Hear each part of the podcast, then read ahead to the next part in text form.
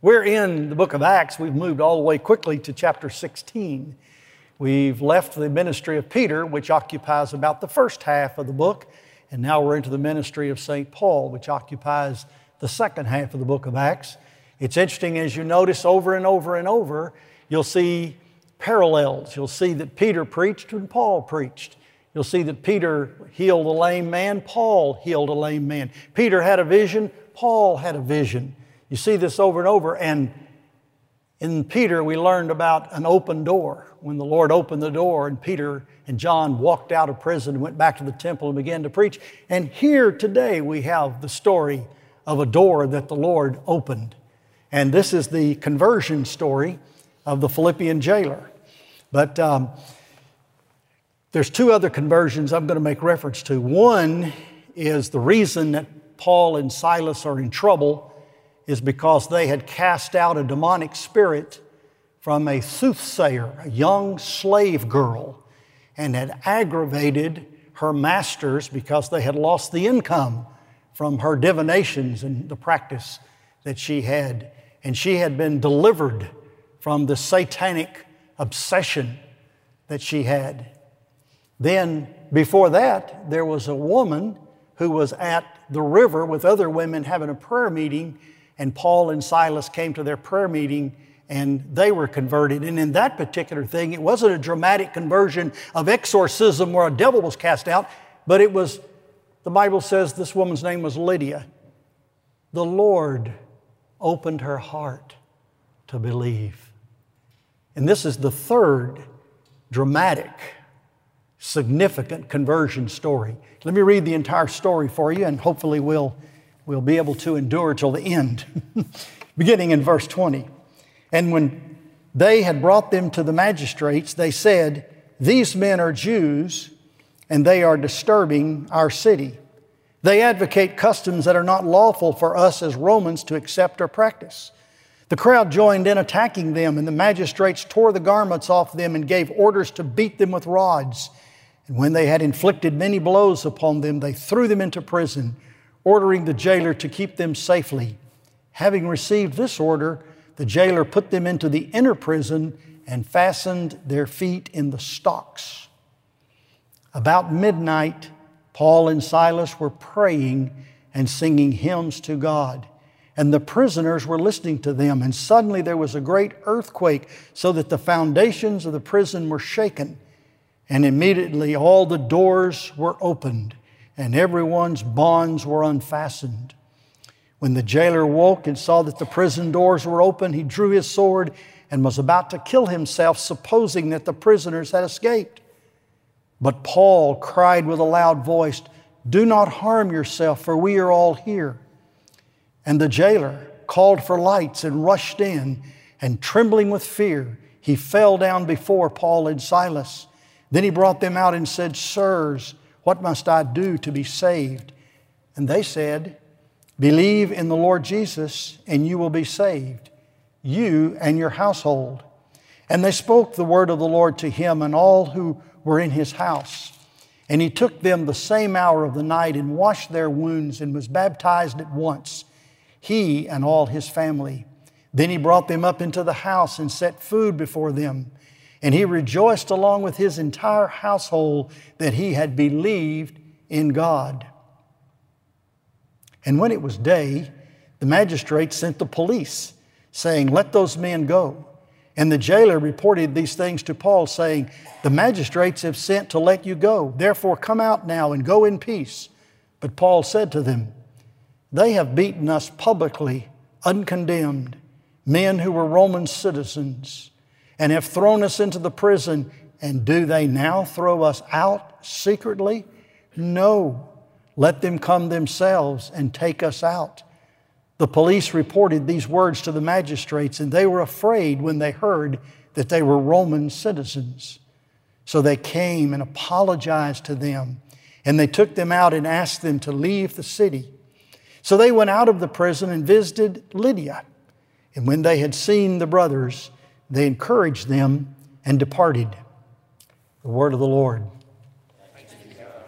You may be seated.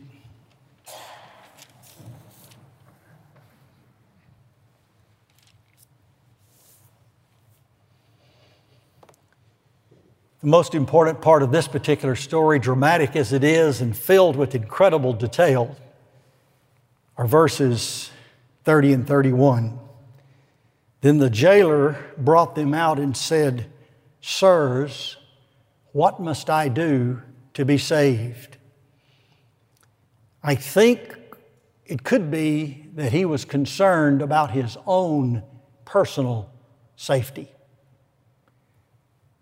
But the answer that Paul and Silas gave was the answer for eternal security. And they said, Believe in the Lord Jesus, and you will be saved. Paul and Silas have continued on their journey, their second missionary journey, gone up through Asia Minor and all the way into Bithynia. Paul had a vision in Troas. He saw a Macedonian man saying, Come over into Macedonia and help us. And they took a short two or three day boat ride and they ended up in the port city just outside of Philippi. They're now in what we know today as Europe. The gospel has left Asia and has now moved to Europe. We're seeing the expansion of the gospel around the world here in these brief chapters of the book of Acts. They've come to the city of Philippi. Philippi is a Roman colony, which meant that everybody in that town were Roman citizens by birth if they were born there. A Roman colony had a special status in the ancient imperial world. It was usually a military center, but one of the most significant things is that its government, the government of the city, was arranged exactly like the government of the city of Rome itself. They were governed by praetors or magistrates. There were two of them that governed the city. And the, the, administration, the municipal administration of the city of Rome, was considered to be a wonder of the ancient world. The way Rome was divided and the way it was administered and ruled over. And a set of rules applied to the citizens of the city of Rome and of other colonies, Roman colonies, that were superior to the rules that applied to Roman citizens throughout the empire. And this was the status that Paul enjoyed. Paul was a Roman citizen, and here he was in a Roman colony. And if there was anything in the world that Paul and Silas should not have had happen to them was what happened. They were brought before the magistrates of Philippi because they had interfered with the income of the masters of the slave girl, the young soothsayer. Paul got in trouble and brought before city magistrates twice in his career that we know of, and both times it had something to do with money. In Ephesus, it had to do with the silversmiths and their profitability from idol manufacture. Now Paul's in trouble. He's before the magistrates, and before any judicial proceeding took place, the magistrates of this Roman colony, reacting to the mob and to the furor of the moment, immediately had Paul and Silas beaten. Now, you're familiar with the, the symbol of that authority. It was an axe wrapped in a bundle of rods. It's the fasces. It's the symbol of Mussolini's fascist government in the 30s in Italy. It represented by the axe, it represented capital punishment, the decapitation, which eventually befell Paul himself. The rods that wrapped around there were the rods that the lictors used to beat someone, representing corporal punishment and discipline. A Roman citizen had a right to not be harassed by religious propagandists of any illicit religion. Did you catch that? In other words, they didn't have to listen to any preacher or propagandist or persuader of any religion that was not recognized as a licit religion in Rome. So Paul and Silas had definitely violated that law, and they were due a fair hearing. But instead, they were beaten, thrown into jail, put in stocks in the inner part of the prison to prevent any kind of escape, and they were locked there. And the second paragraph of the story begins to tell us that about midnight, Paul and Silas were praying and singing hymns to God.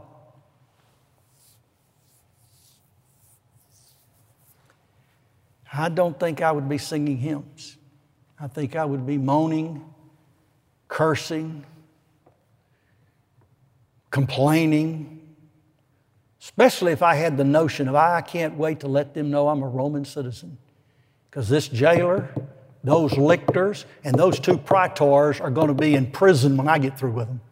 I know my rights. But Paul and Silas knew the law above the law. They knew the sovereign above the emperor. And they were singing and praising God. Two ancient examples come to mind. One is the example, they say, of Socrates, who composed poems and tunes while in prison. Takes a noble and a mind to do that. But even apocryphal tradition tells us that Joseph, when he was in prison in Egypt, wrongly accused, sang and praised the Lord and prayed and testified to the people there. Paul and Silas were about in the worst place they could be. And yet they conducted an informal worship service. That's why Paul can turn around and write back to this Philippian church in the book of Philippians years later rejoice, rejoice, and again I say rejoice. And in everything give thanks. And he goes on and on and on because he had been there, done that. Is our perspective and our disposition and is are we made of the stuff as Christians that we can praise the Lord in any circumstance of life? That's a tall order.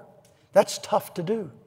But it's an indicator that we've begun to move our lives and our perspective to a heavenly perspective. We know ultimates, we know finality, we know priorities. And that's the condition that Paul and Silas were in spiritually. Now, physically, they were kind of beaten up and they were constrained and they were in pain. But spiritually, they were what we would call a camp on a mountaintop. They had started a church in that Roman colony, and it started with two women a young, demon possessed slave girl that God delivered, and a Christian businesswoman whose heart the Lord had opened, and Lydia's household, her husband, children, all those that were connected to this particular enterprise that Lydia had. Male nor female, bond nor free, rich nor poor, none are excluded from the kingdom of God and the gospel. It is for everyone. I think one of the worst feelings of grief that I feel is when I hear someone say, or I hear it on the news, that Christianity is a white man's religion. Christianity belongs to all God's children. the whole, any tribe, any tongue, any nation, any gender. Any socioeconomic status. The gospel goes wide to the world. And we must always remember that. Paul and Silas are in pretty bad shape. Then the Lord sends an earthquake, shakes the prison, opens the doors, and now's their chance to escape. And everybody else that's in there. But somehow, and I don't know how, but somehow they were managed to be persuaded to stay. And Paul and Silas stayed, and the jailer, expecting them to have been gone, ran in in great distress. It says the jailer woke and saw the prison doors were open. He drew his sword and was about to kill himself. Why would he do something like that? Well, because that's the charge that he had.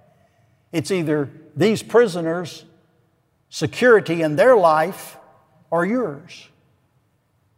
And Paul said, Don't harm yourself. We're here. Paul knew the circumstances, he knew what he was in distress about. And he called for a light, and he came out, in this jailer, this Roman jailer, who probably was a man of some distinction, a re- retired military officer quite often. He had the charge of these prisoners. He came out and he said, What, what do I do? What must I do to be delivered, to be saved from this horrible situation? He might have even had in the back of his mind, What is my hope? What is my salvation? Ancient history tells us that the pagans, almost every pagan religion, had some kind of prayer for salvation, some kind of incantation, some kind of prayer, some kind of pleading to whatever deities there might be, whatever idols or whatever gods they might suppose. There was always a, a notion deep within their soul that the gods would save them and that they needed rescuing. The jailer's visceral instinct may have been just that simple, or it could have been already the saving work of grace had begun to stir his heart, and he knew his need for a Savior. And he knew these men were gospel preachers because that was the message that the slave girl had been taunting them with. She had been running up and down the streets preceding Paul and Silas everywhere they went. They stayed there for several days, several Sabbaths, and this slave girl had been saying, This, let me see what, uh, if I can find the exact quote of what they, what they were saying uh, to uh, the people. I loved it. She was the best gospel preacher I've heard in a long time. Yeah, this, this is what the slave girl had been saying. They followed Paul and us, crying out, These men are servants of the Most High God who proclaim to you the way of salvation. and this she kept doing for many days. Paul, having become greatly annoyed, turned and said to the Spirit, I command you in the name of Jesus Christ to come out of her. And he came out that very hour. Wasn't anything wrong with the message she preached. Perhaps the charge had come and the jailer knew it. And he knew these men were men who were the servants of the Most High God. And he knew these were men that proclaimed the way of salvation. And so, the most important question what must I do to be saved? Have you asked yourself that question? We, we have to quiz ourselves from time to time. And this is the most important question What must I do to be saved? And there are multiple answers to that question, but I ignore them all this morning to point you to the true one, and that is believe in the Lord Jesus and you will be saved. That's simple. Believe. It's faith. It's trust. It's not works. It's not trying to accumulate merit. It's not trying to reform your life and clean up your act. It's not turning over a new leaf and resolving to do better. It's not hoping that you're okay because you're just as well off as everybody else. And if God's going to condemn you, He's got to condemn everybody because we'd all be in the same boat. God's not going to do anything like that. He's just too good a God to condemn everybody. So I'm kind of above average. I'm going to make it.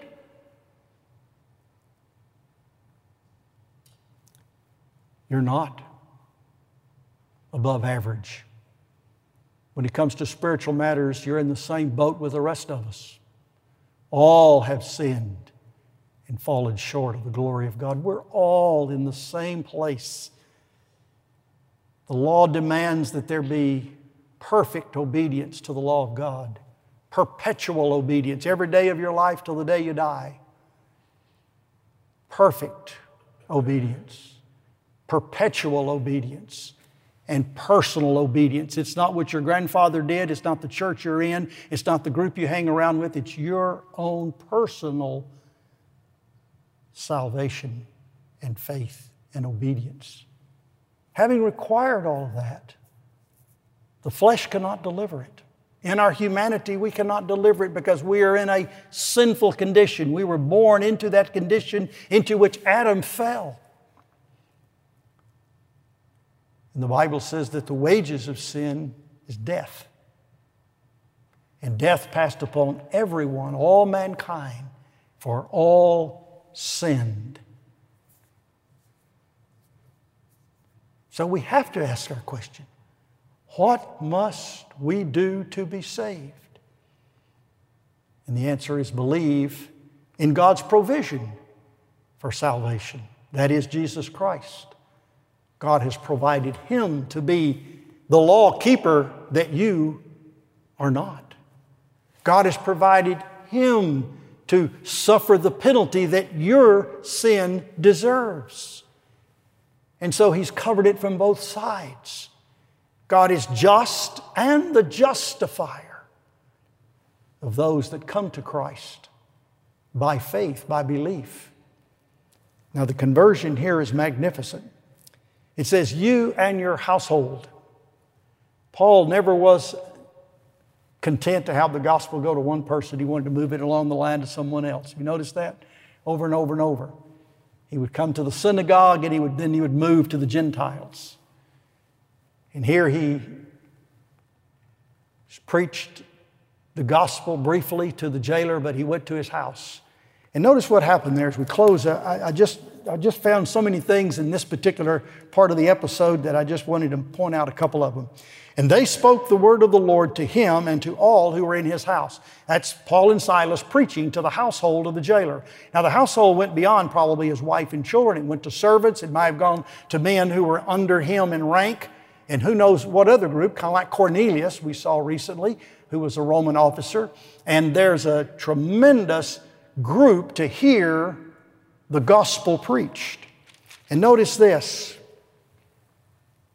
jailer got some water. And the first task with that water was to bathe the wounds, the whelps and the lacerations that the lictors and their rods had put upon the back of Paul and Silas. He washed their wounds. But there was another washing that took place that was far more important. The jailer was baptized. The water and the washing of the wounds was important. It was mercy, it was balm, it was soothing, it was healing.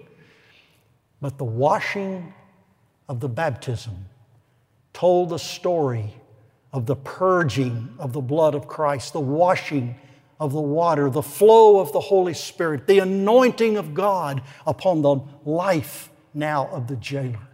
Marvelously converted. Have you noticed in almost every one of these conversion stories that we've been looking at this year in the book of Acts from, from Pentecost on, and there are others in here we've skipped, they've all involved baptism. Water baptism is that which is expected of a new believer someone who has put their faith and trust in Christ and had believed. And notice what it says Then he brought them into the house and set food before them, and he rejoiced along with his entire household that he had believed in God. He had come to God the Father, the creator of heaven and earth, by the only way, the only path, the only road, the only gate, the only door and that is through Jesus Christ. He had believed in Jesus Christ and had therefore believed in God. Hadn't Jesus told his disciples, You believe in God, believe also in me? Hadn't he said, If you've seen me, you've seen the Father? The response to the question, What must I do to be saved? was believe in the Lord Jesus, and you shall be saved. And when he did, he believed in God. People often give believers and Christians a hard time. saying, well, there's God, but there's got to be more ways to God than through Jesus Christ.